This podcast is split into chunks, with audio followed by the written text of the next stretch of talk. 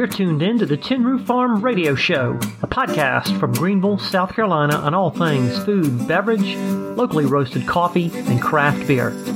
I'm John Malik, the lesser half of Greenville's best loved chef couple, John and Amy Malik, and we're broadcasting from our Tin Roof Farm in Piedmont, South Carolina. Thank you for listening, and welcome to the show.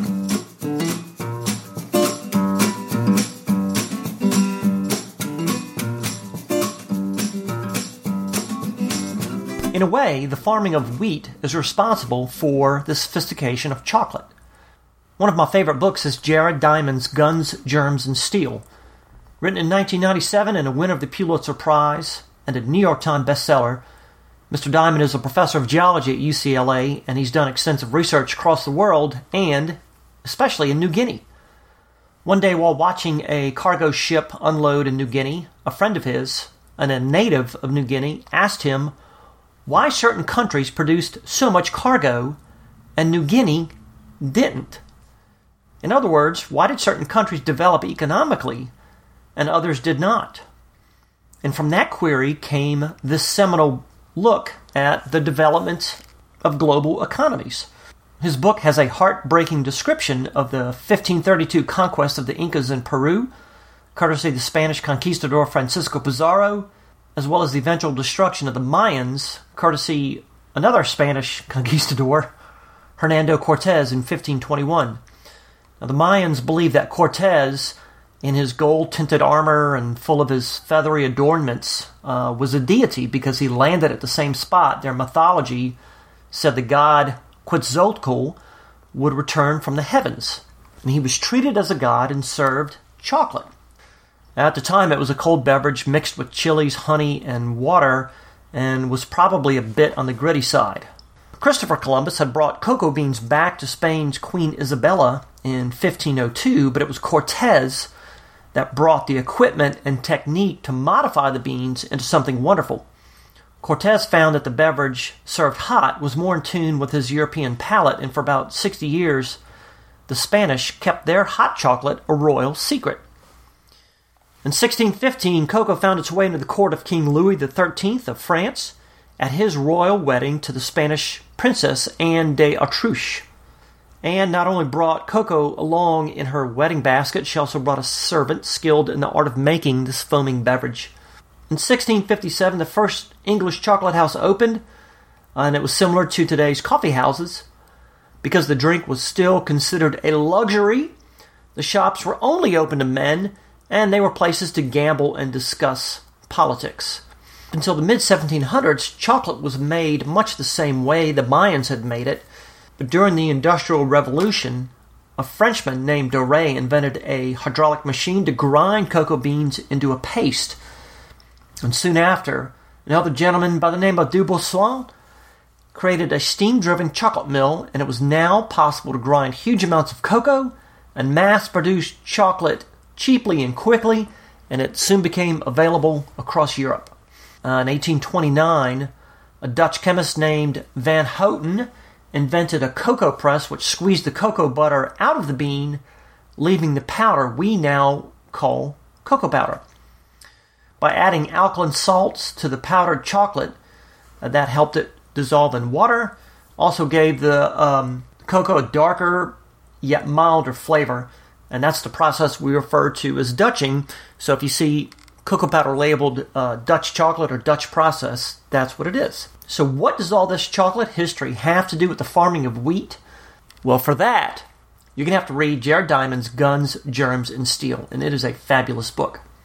As we're coming up on Valentine's Day, who better to have on the show than a French chocolatier, Vincent Cardona, and you might know him from his chocolate shop, La Petite Croissant. So let's get to our interview.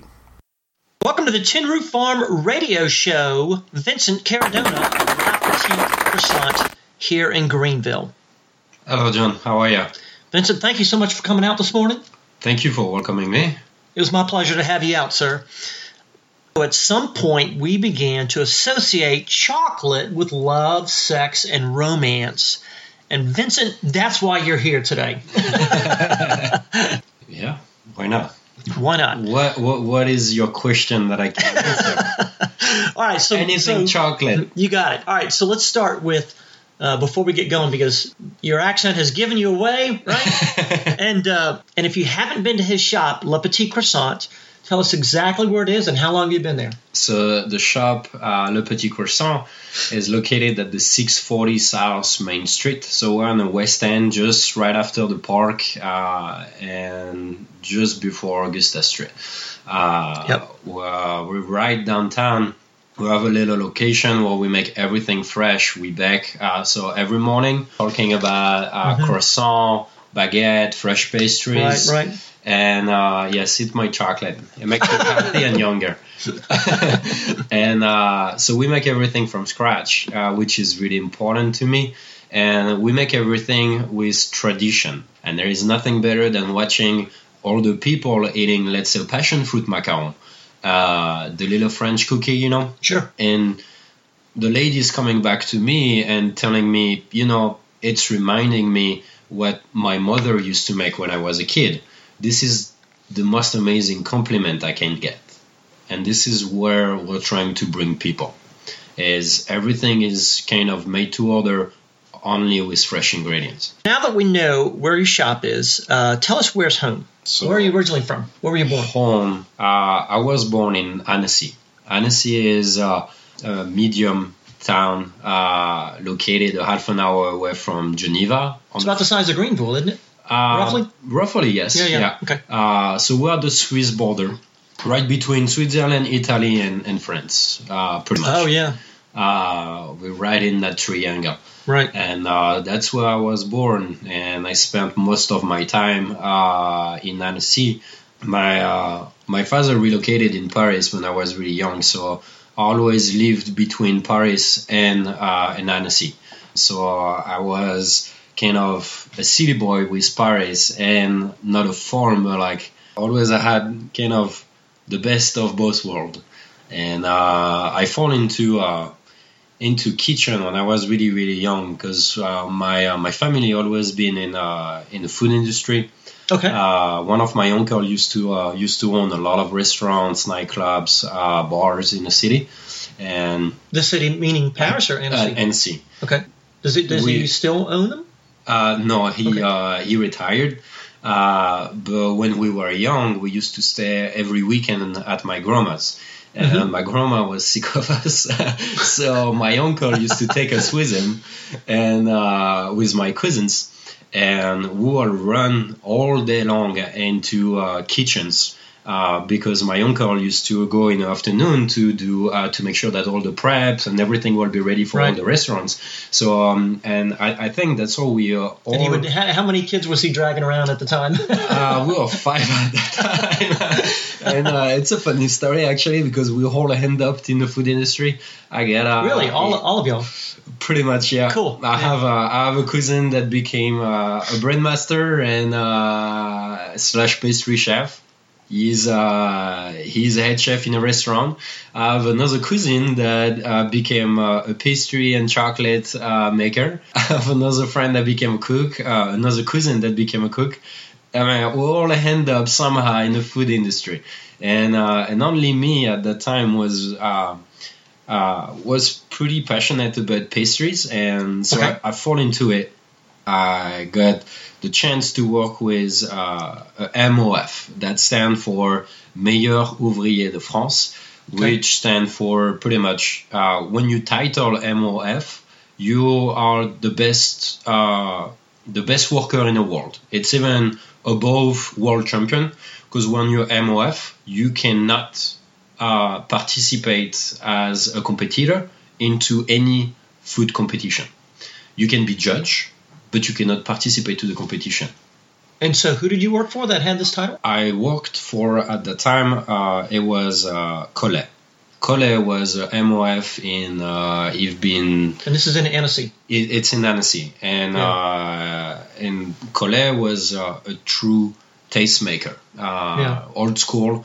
I had an amazing uh, respect for that man because he had he was retired, supposedly retired Mhm. for years, and uh, he was trying to sell the shop uh, when uh, when I actually got in, and uh, it took a few years to do that because you don't buy uh, a MOF like this shop. Uh, it has to pretty much be transmitted to somebody else that had the Right. same title or world Right, champion. right, So it took some time, but during that time, he used to pop up into the kitchen and Mm-hmm. uh, and teach us a lot of things. And um, the reason I had so much uh, passion and uh, and respect for that man, he, he had, uh, I mean, his his work was amazing, but he had Parkinson, so he used to shake. Uh, Mhm. His uh, his arms used to shake a lot. Mhm.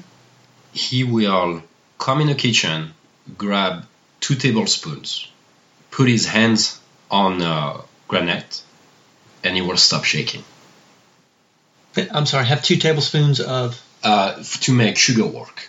Sorry. Oh, oh, he will okay. he will do some sugar work for his pastime, and he will show up in the kitchen uh, on the afternoon, grab uh, uh, grab just two tablespoons, start working with sugar, and as soon as he had a spatula or uh, a kitchen tool in his hand, he will stop shaking.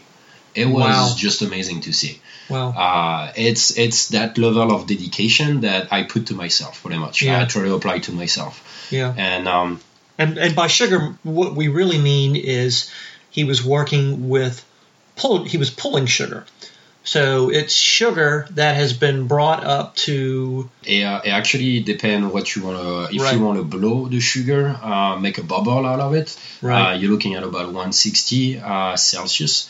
And uh, Mhm. if uh, you want to do, uh, if you want to stretch the sugar, it's a lower temperature. Uh, Right. So Fahrenheit, I'm not sure Celsius. We're talking about Yeah. 125 ish. yeah. So I think my wife, if my wife is here, she would be telling me, but uh, like a, a soft crack on a on um on sugar is two hundred and forty two, maybe two hundred thirty two. Not much. That's about Yeah. double, so that's about. Well, I'll get emails. 120. I'll get emails. 120 Celsius. Yeah. Uh, so yeah, you get soft crack, uh, hot crack, and then you go up uh, until blooming. Uh, but yeah, And in the right hands, in the right hands, if you have uh, sugar at this stage, it's it's it is the consistency of really thick corn syrup, and at that point, it can be teased and manipulated into whatever uh, the sculptor can imagine. We saw years ago saw this um, these sugar displays that Henry Haller had done. He was the uh, chef of the White House. Oh my gosh, they were. I mean, they were flowers. They and you could look at them from five feet away when you thought these are real. actual flowers. and then you got it was only you had to get right up on it and was like, wow, this is sugar. It's amazing. yeah, the, It's amazing. The best person worldwide for uh, sugar work is uh, is a French guy called Stéphane Klein. Mhm. Uh, K L E I N. He's like a super master of chocolate of uh, Yeah. of sugar work. Yeah. Uh, you Yeah. should you should look it up. Uh, Amazing. So, do you remember the first thing as a kid? Do you remember the first thing that you actually cooked? Pasta, Yeah. pasta and meatballs. Yeah. that was uh, that was the first thing we ever cooked because my grandma used to make family meals and uh, she were uh, my my dad's side of the family is Italian so we used to have a lot of uh, Italian and uh, North Africa Arabic uh, dishes because before World War II they used to live in uh, Tunisia. Uh, Okay. And then they moved because of the war to France. Uh, your your fam your father's side. my father's side, yeah. Right. So uh, we have a lot of uh, of traditional North African dishes and Italian dishes in the family, Mhm. and one of the most uh, famous is the pasta and the meatballs. Uh, there is a lot of work into it, and uh, and that's probably one of the first meal or Yeah, y'all were probably grinding the meat, right? Uh, we did not grind the meat, but Okay. we made our own bread, uh, let it dry, and Right. uh, soak it after that, and then use the, the bread we used to make for the meatballs. Oh my gosh. So yeah. So what were you soaking the bread in for the meatballs? milk. The answer Yeah. is milk. yeah, I don't believe you.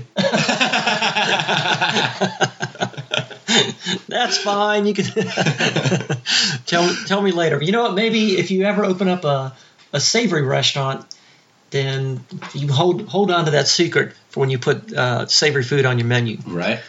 So do you remember how old you were when you when you first said this is the life for me? I wanted I want to create stuff like this. I was about 16. 16? Yeah. Yeah.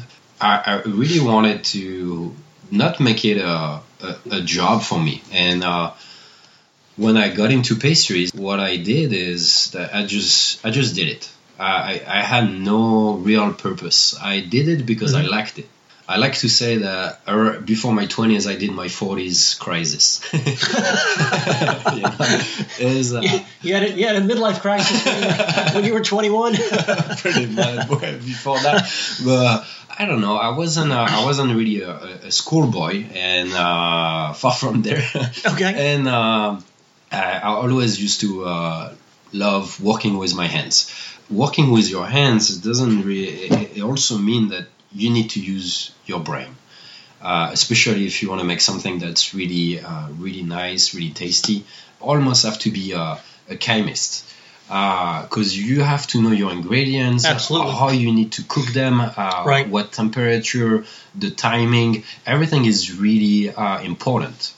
When I was about 16 and I got into pastry, I was really passionate by all that dedication that if you wanted to make the perfect mousse, let's say, or uh, the perfect chocolate, you had to follow those really specific steps, right? Right. Now that's when you start. Because, on my opinion, now with uh, with all the experience that I accumulated, I think that everybody should experience culinary by just trying trying things, and that's Mm-hmm. how you will make a lot of crap at the beginning, and Right. that's why you, and that's why you that, that's why you you do it multiple times. You know, Right. Uh, after, if it's a fail, it's a fail. You gotta Right. move on.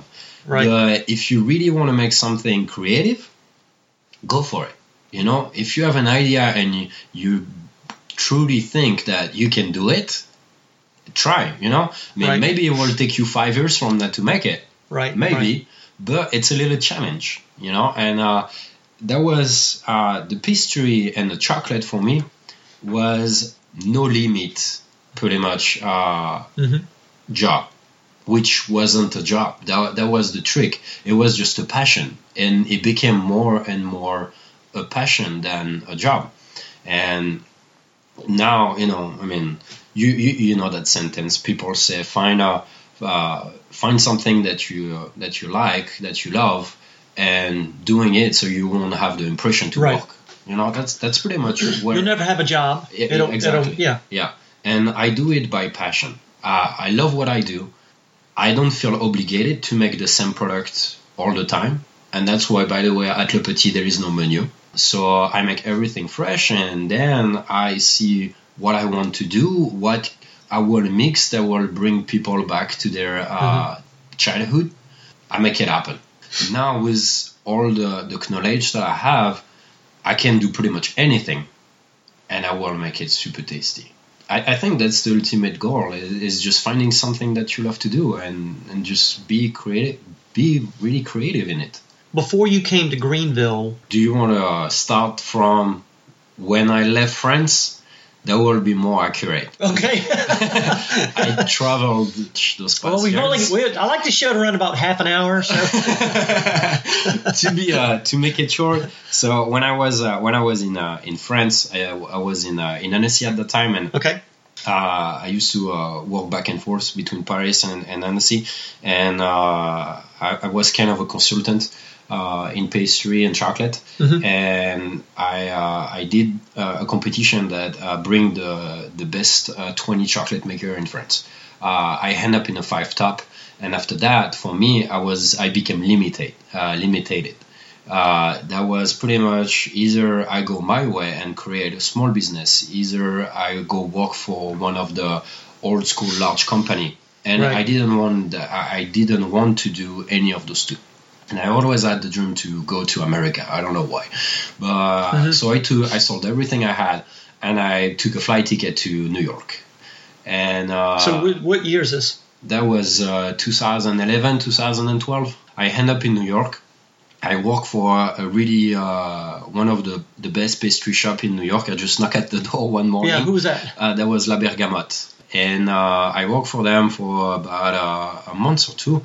And then I found a, a Frenchman that became kind of my master, uh, my second master, my French American master. Right, right. So he, he was already in America for a good 15 years. Uh, Yeah. Jean Francois Bonnet. He What, what was the name of his uh, store? Tumbador Chocolate. He just changed the name to Brooklyn Born Chocolate.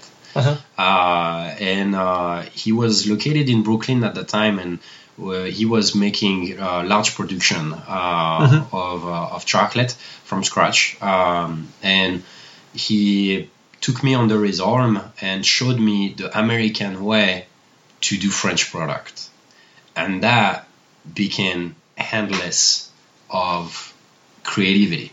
People around the world have different tastes, different palate, and they didn't grow with the product that we had back in France. They grow with what, what they had in America, with a, a little bit uh, a sweet tooth here, uh, a little Right. bit sweeter, you know, and uh, a little bit buttery. Uh, but it was making high-end French product, but Americanized, Mhm. and that was really really interesting. So I became chef for him, and uh, he showed me a lot of things on how to use uh, American product, American flavors, but making it super high end, Mhm. right? Uh, so with all the knowledge that we had, it was just uh, it, it was just a blast. And uh, and after that, uh, so I worked for him for a couple of years, and then uh, I wanted to try to go my way as well. So I became a consultant as well uh, here in the US. So I used to travel in uh, in America uh, pretty much everywhere. I used to help small businesses, a small bakery, on redoing their menu, reorganize the kitchen, the staffing, uh, all that type of stuff to try to bring the business back to life. And uh, and then I moved to Australia for about six months, where uh, I run one of the largest uh, factory in Australia, chocolate wise Okay. and uh, it was just an escape. See on the other side of the What, world. what city was that? It was uh, in uh, Yarra Glen. It's uh, about 45 minutes north of Melbourne. I had a good time over there, but I kind of missed the US. Right. So I came back, end up in Hawaii for a few weeks, where uh, I harvested chocolate. Oh, cool. Yeah. And uh, Yeah. I end up in LA. I end up in uh, in Vegas, in Texas, and then I came back to New York. Uh, and in New Mhm. York, I opened uh, my first location. Mhm. So I opened a shop, I opened a factory, I opened another shop, uh, and then I met my wife in South Carolina here in Greenville. Uh, I brought her to New York. She's a Southern bred, you know. She Right, right. and she hated So, you, so you were tr- you were you were living in New York. Yeah. You had your own shop. yeah, You were end up in Greenville just on, uh, just on the weekend, just to Yeah. uh, explore, you know, Yeah. and uh, and then you meet this uh, lovely um, lady, lovely lady Ashley. and I try to bring her back to New York with me, but it You're- wasn't. Uh, The chocolate wasn't working. It did. Well, it wasn't magical enough to get her to New York. that wasn't for. Spending her days in cabs and uh, Yeah. yeah, walking. Uh, it, it wasn't for her. It was too crazy for her. yeah, actually, she's a, she's a South Carolina native, isn't she? Yeah, she's Yeah. born and raised in uh, in Traveler Rest. So she went back. Uh, she she went real fast back to uh, to Greenville, Uh-huh. and uh, and she kind of asked me, not ask me, if we could move somewhere else. So I was uh, I was pretty in love with the lady. So we uh, Uh-huh. I tried to find a way. Uh, at that time, it was a good time for me to sell two of the businesses that I had on the street. So I sold two of them, and uh, I kept my factory. I, I become kind of jobless, so uh, I hit up uh, Jean Francois and uh, I tell him, okay, I'm, I'm selling. I just sold two of the businesses. I, I don't really know what to do, you know, in a simple conversation. And he told me, you know, uh, Claude Escamilla in Las Vegas, who is a world pastry champion two times, uh, is looking for a pastry chef uh, and a, a chocolate maker, chocolate master to run the pastry shop uh, at the Bellagio Aria in Las Mhm. Vegas. So he uh, he shoot an email to Claude. Claude called me uh, the next day and he said, "All right, can you come?" I was like, I mean, sure, when? Oh, like tomorrow? Yeah, I love it. The, the French, the French chocolate mafia in action. yeah, pretty much. And uh, we are. It's a small world. Yep, And exactly. I'm sure, that is a you, I'm sure you know uh, you, you know really well that when you get to the top, it's a really really Very, very, very small small, world. and close world. Yep. And um, so the next day, I, I try to pack my uh, my stuff together, and uh, I grabbed Ashley on the way, and we drove uh, to Las Vegas. Uh-huh. And I became the chocolate maker for uh, At the Bellagio? Jean-Philippe uh, Pastry uh, that was at the Bellagio in Aria that slowly became uh, everything for the MGM group. So Right. I used to make all the chocolate, most likely for all the, the hotels on the strip. Uh, it was uh, one of the finest chocolates in uh, in America, but in high uh, high production.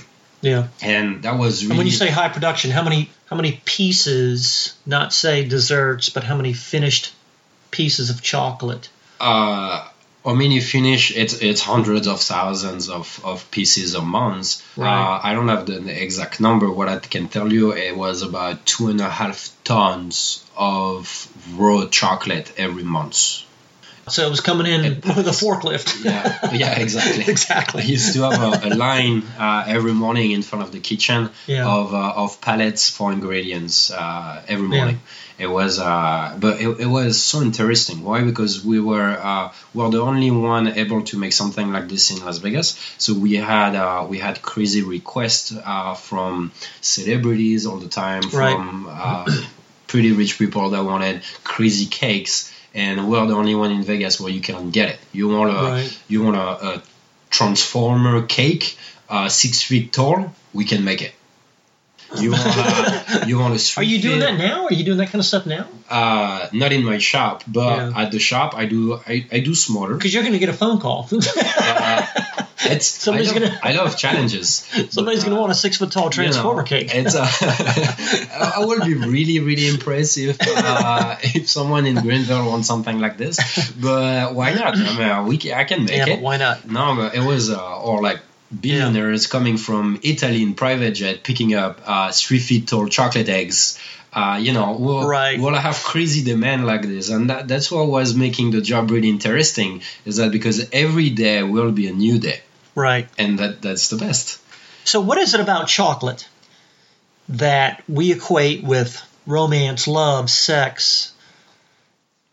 I think this is something that uh, people associated to it because it's a it's a treat. This is not a meal or it's not specifically a dessert. It's really a treat. It's something really smooth, really uh, really nice to the palate. It's a treat. I, I think that's the best. That's the best word. And uh, Yeah. chocolate's always been associated to kind of a, a high end, a high society. Why? Because uh, it used to be uh, back in the day. It was only reserved to the royalty in Spain, then uh, Right. France, and they grow. But that was a luxury product, and chocolate is uh, is let's say let's put it that way. Chocolate is the cheapest luxury product you can get. A good point. That's an excellent point. And Cheapest luxury product you can get. Exactly, and I, I think that's why people is kind of uh, uh, not addicted, but put it in a so high place in their mind is because it's a luxury product, but it's really accessible. You know, the Mayans, um, I think they were probably the first ones to um, enjoy it on a regular basis. And- But in central Mexico, where the, uh, where the Mayans were uh, located, they believed cocoa seeds were a gift of wisdom from the gods. They would drink it. So they, they had a very different form of cocoa. So they would they would crush the seeds and, and make a, a hot drink out of it uh, with with chilies and honey and and it was probably uh, something rather chunky, I would imagine. It's it's true, and uh, to add to that, it's it was actually uh, considered as a currency. So Sure, yeah, it was. Yeah, And, and they used to use it for medicinal purposes. Right. Uh, so the drinks were supposed to heal you. Mm-hmm. Uh, and yeah, they used to uh, uh, ferment uh, the beans Right. as well. Uh, the pastry chefs and uh, the people at that time kind of mastered the product to make it even finer and finer Right. for the royalty. Uh, and that's how pretty much we end up with chocolate in Europe, uh, like the actual form of chocolate you know today. But yeah, the Mayans used to use it for almost everything. So, do you remember the first bite of chocolate that uh, Ashley had that was yours, that came from your hands? And the first Uh, thing that she had? no, and I tell you why. Maybe we better edit that out without. She doesn't like chocolate. what? She's she's not a she. Ashley doesn't have a sweet tooth, and uh, that's probably why I marry her. but uh, she doesn't have a she doesn't have that sweet tooth. She loves when I make cookies, but chocolate itself, she's not a big uh, she's not a big chocolate lover. I, So, how, it's how long had y'all been dating when you found that out? uh, about a year. Wow. because I, was keep pushing her. Uh, I was keeping pushing her to uh, to try the chocolate I, I was making because I always uh, try to make something new and uh, with new flavors. And she uh, she, she said, you know, I, I'm- I'm not I'm not a big chocolate lover. Wow. How about that? and yeah, All right. So let's say uh, you had the opportunity to um, to go to any chocolate shop in the world. Where would that be? Uh, I probably go to uh, Paris. A chocolate maker called Patrick Roger. Okay.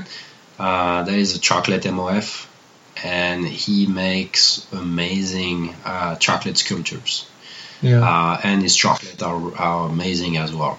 Yeah. Uh, and that's probably Patrick Roger in Paris. Patrick Roger in Paris. Yeah. He has a couple of shops in Paris, and his factory is just outside Paris. Was his father a? Um, Uh, no, he uh, he became actually uh, he uh, he became chocolate maker by uh, not by mistake, but he was a uh, he was a sculptor. Patrick was a sculptor, and he kind Yeah. of fell into chocolate when he was uh, when he was younger, and uh, and make the best out of both world. yeah. All right. So let's say uh, somebody walks into your shop tomorrow. They've never been in there before. Um, haven't heard of it. They wander in. They've got ten bucks. What do you? What would you like to see them walk out with? Uh, croissants for sure. Okay. Ten bucks though. I was, 10 bucks. You only got ten bucks. I How much is a bar? I've got a couple of your bars here Uh, that I, I keep with me. so the you see, I love chocolate, but I can. the chocolate bars with the nuts, uh, Yeah. they're eight fifty, Okay, and uh, the plain ones, they're that's what I would recommend. Uh, I mean, that's that's One of his the hand, one of the yeah, one of his handmade bars. And uh, there is a couple of things you could get. It really depends on, on, your sweet tooth, but I will say get a croissant, uh, a plain original croissant. Get a a, a chocolate uh, bonbon. Uh, and it will have uh, a dozen of, uh, of flavors right now uh, in a case. Um, Right. And uh, maybe either an espresso, because we are making real traditional espresso as well, coffee, you know, and get at the gas station. Uh, and um, and the third thing will be, uh, yeah, probably let's say a caramel, yeah, or meringue. The meringue, I love cookie meringue. It's Yeah. simple, classic, and you will have a little taste of everything in the shop. You know, I love walking in there. I don't get to your shop nearly enough, but I love walking in there and just picking up a couple of candies, uh, your handmade caramels or chocolates. And uh, if I'm visiting uh, someone down the street or stopping in to see my wife, um, a gift of one of those uh, caramels can really make somebody's day. Nothing Thank like you. nothing like handmade chocolate. So Valentine's Day is real close. This is our Valentine's Day show. What do you have planned for Valentine's Day that our listeners can walk in there and pick up and So uh, for Valentine's, definitely plenty of chocolate truffles, uh, plenty of chocolate bonbons. So Right. we have different sizes boxes for everybody's purse. Uh, a three-piece box, six, nine, 15, and 32. Um, so you can make an assortment of chocolate, and we have uh, the macaron as well. Mhm. Uh, we have, uh, I think, right now I have 10 different flavors right? And for everybody's palate. Mhm. That are the big seller, right? right. And uh, and on top of that, I will have some really unique um, showpieces for Mhm. sale Okay. uh, for Valentine's, kind of uh, Beauty and the Beast teaser. Um, I just right. received actually this morning the packaging for it. Mhm. So, do you remember that little rose in uh, in the dome from the the Beauty and the Beast? That rose that losing petals. Oh, right, right. So uh, Okay. I will uh, I will make uh, chocolate roses entirely made out of chocolate into inside uh, the same dome. So I have two sizes, a medium one and a large one, Nice. Yeah. and I have only a few available because it's handmade. It's like a little chocolate sculpture. So when you come in and, and with the intent of buying one of these things, guys, don't quibble about the price. You just pay his price, Yeah. hand over the credit card. You know, it's actually uh, it's actually good that you brought that in. Uh, it's because when I opened the shop, I have a lot of people that walked in and, and they were like, "Oh, it's expensive," and I I don't really know how to I, I did not really know how to answer to that because I always uh, always been in a high end market, so Right. people that step in in a shop kind of uh, they know what they want, they buy it. That's it. Right. Well, you know, you can you can go buy your chocolate from the um, from the CVS. You can go get yourself a box of Russell Stover from the CVS, Yeah. and that stuff has been made by uh, massive machine. cold machines, and there's very little actual chocolate in it. Yeah, There's a lot of sugar and a lot of corn syrup. and a lot of Right. palm oil.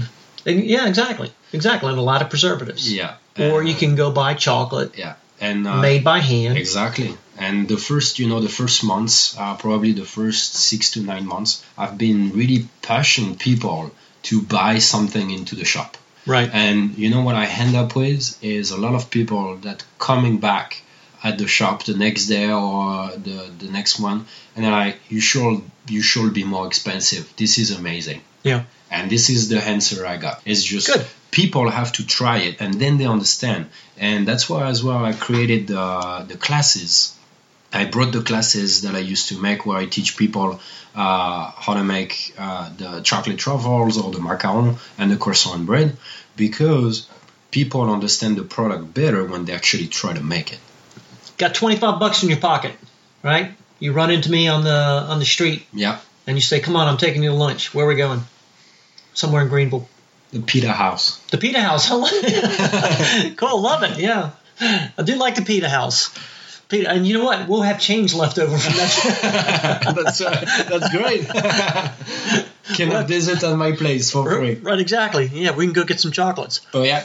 On the other uh, flip of the coin, got five hundred dollars to to blow for dinner. You want to take me and Mrs. Malik out, Ashley, the four of us. We're going to go somewhere special. Five hundred bucks. Where are we going?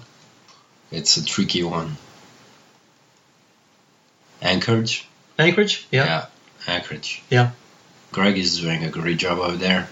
I think, uh, yeah. I agree. Yeah. Love everything that those those two are doing. Yeah. All right. So remind us of the hours your shop is open. So the shop is open Tuesday to Saturday, 8 to 6, and Sunday, 8 to 5. You open Sunday morning at eight. Yeah. We open every day except Monday we close, but we open Right. every day at 8, and, uh, and we close at 6 except Sunday at 5.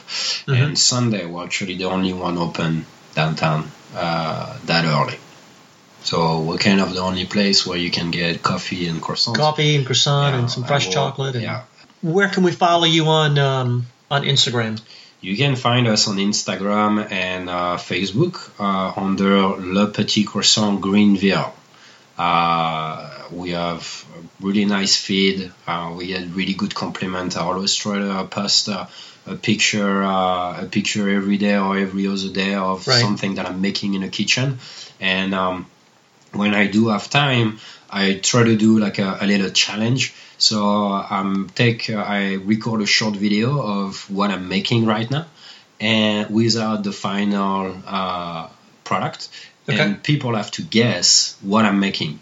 And the fastest, so the fastest and the right answer, win the product. Oh, very cool. So let's Very say cool. I'm making pâte à choux and uh, Yep. and it's uh, a long shape. You the first one that's say, eclair, yeah, yeah. It wins in the clear. All right, so we got to follow you, find you on Instagram at La Petite L A P E T I T croissant. Yeah. Okay. And Vincent, how old were you when you first traded a, one of your handmade chocolates for a kiss? I was young. you know, we're all French lovers. right? Oh, probably uh, handmade yeah, chocolate. you know, nah, yeah. I will say. I will say, uh, I will say 17 or 18, because I was pretty proud Yeah. of what I was making Yeah. at that time, and uh, and I used to make a lot of things. Vincent, thank you so much for coming out today. If you would like to see photos of today's show or some photos of uh, the chocolates from Vincent's shop, go to our website, tinroofarmradioshow.com, and search La Petite Croissant or Handmade Chocolate. If you'd like to follow me on Instagram, I am at Chef John Malik, and my wife Amy is Tin Roof Farm, and you can find the show on Facebook at Tin Roof Farm Radio Show. I am John Malik, and I help make restaurants successful. Vincent, thank you so much for coming out. Thank you very much, John. It's always a pleasure to come here. And happy Valentine's Day to Ashley. That's unfortunate she is not getting some chocolate from you. but she'll get something nice, I'm sure. I'm sure. Thank you once again, sir. Thank you. The Tin Roof Farm Radio Show is a production of Jack Russell Social Media, and our music is all gussied up by John Star Cluster. Thank you for listening.